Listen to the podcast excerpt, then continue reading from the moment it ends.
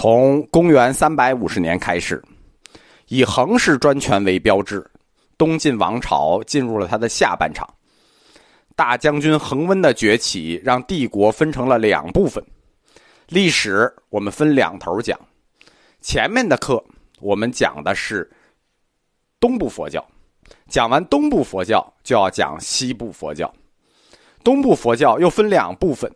善山地区的越中佛教和健康地区的黄氏佛教，我们前面课讲的竹道浅、语法开、知道林，这都是东部善山地区的越中佛教。都城的黄氏佛教，我们放在课的最后讲，因为从东部就要跨到西部，从知道林的净土信仰，直接就涉及到了道安慧远师徒的净土信仰。西部地区。主要是指湖北、安徽、江西、湖南这几个省，在公元三百年到四百年之间，就是它的上半叶里头，这几个省没有什么可讲的。佛教盐碱地，佛教在这块地盘上没有发展，几乎。但是在东晋的下半叶，当东部的佛教从京城转移到会稽郡的时候，就是出现越中佛教的时候，西部。也迅速崛起了两个佛教中心。原因很简单，道安大师来了。东晋后半叶的佛学史，我们说有东部佛教和西部佛教，这个中部佛教就两个人，道安和慧远。东晋的东部也叫中部佛教，因为它叫中部地区，在整个中国的地图上它是中部，但是相对于当时东晋的地图来讲是西部。东晋西部的这两个佛学中心，时间上是有先后的。他们以公元三百八十年为时间分界线。前一个佛学中心是以道安领导的襄阳，就叫襄阳僧团。从公元三百六十五年，道安来到襄阳开始，到公元三百七十九年，襄阳城破，襄阳僧团存在了十四年。这是襄阳佛学中心。后一个。是慧远领导的庐山佛学中心，又称庐山僧团，从公元三百八十年开始到慧远圆寂为止。中部地区除了这两个佛学中心之外，还有一个，虽然不能称之为中心，但是也可以称之为重镇，就是等级比庐山和襄阳中心要次一点，就是他们二者之间过渡的江陵佛学中心。江陵地区，襄阳城破之前，道安疏散弟子，有四大弟子带队，就去了江陵的上明寺和长沙寺。考虑到这些弟子在佛教义学上的贡献不够，所以我们不能称之为中心。从某种意义上说，江陵僧团是襄阳僧团的一个延续，就是东晋西部这两个佛学中心，就是襄阳和庐山。襄阳僧团一个延续就是江陵僧团。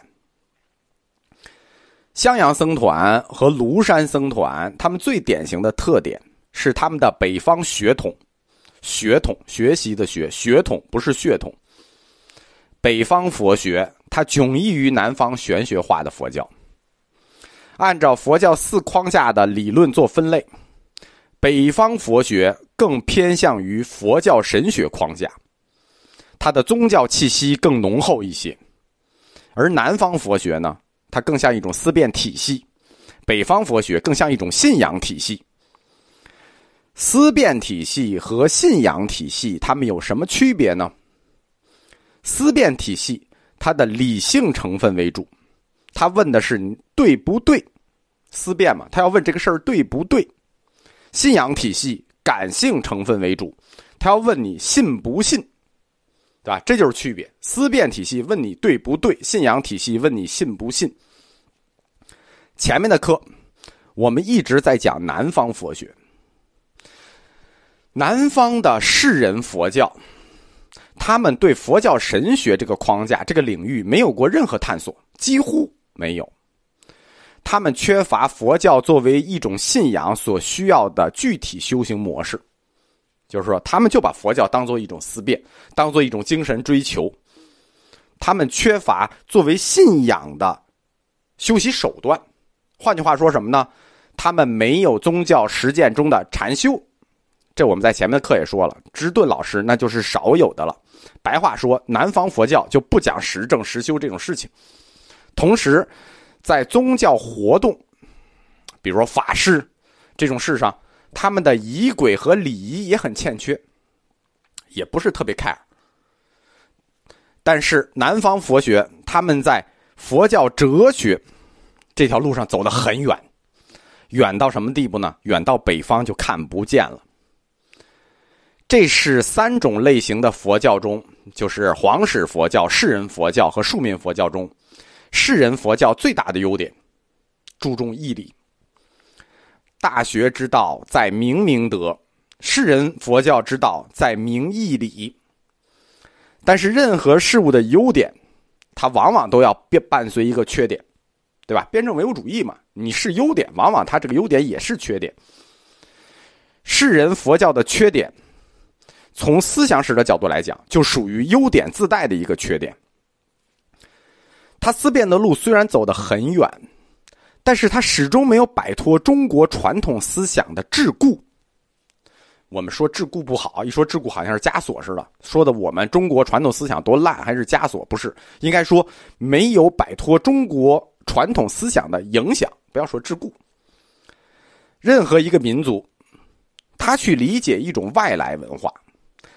都暗含着自身文化对这种外来文化的选择，暗含着以自身文化的角度去解释这种外来文化，我们也不例外。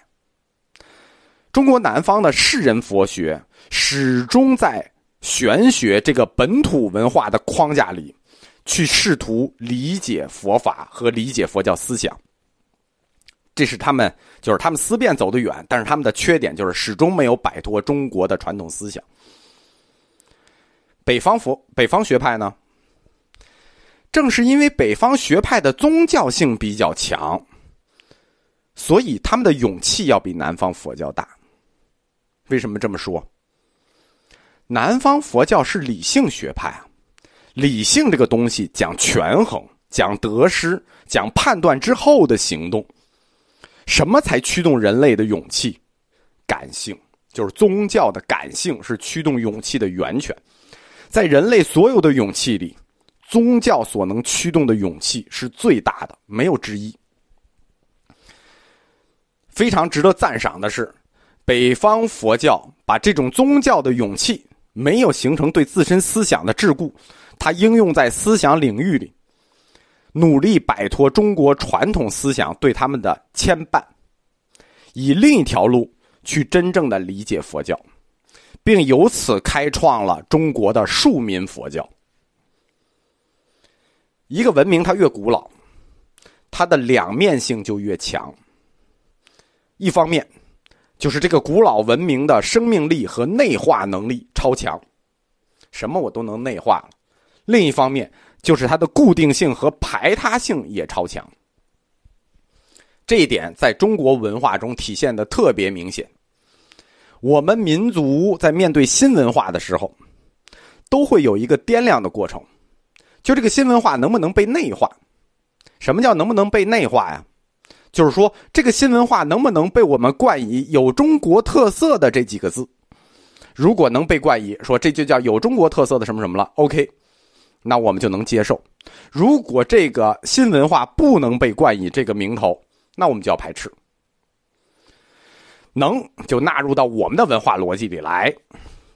佛教进入中国，实际也走了同样的一条路，就是被我们中国文化拿来掂量了掂量，来回的掂量了。北方和南方用了不同的方法去内化佛教，一个变成了世人佛教。一个变成了庶民佛教，为什么会出现这样的偏差呢？是因为佛教思想和佛教文化它不同于其他的意志文化，就是我们传到中国的其他文化思想多了去了，但是佛教都不同于他们。这是我们中国人第一次面对如此成体系、成建制、庞大的哲学群。他一来就是个庞然大物，佛教一来就是个庞然大物，所以这种改造过程，这种对意志文化的掂量过程，对中国文化来说也是异常的艰难与漫长。佛教思想与中国文化，它最终的合流过程，实际就是一个互相改造的过程。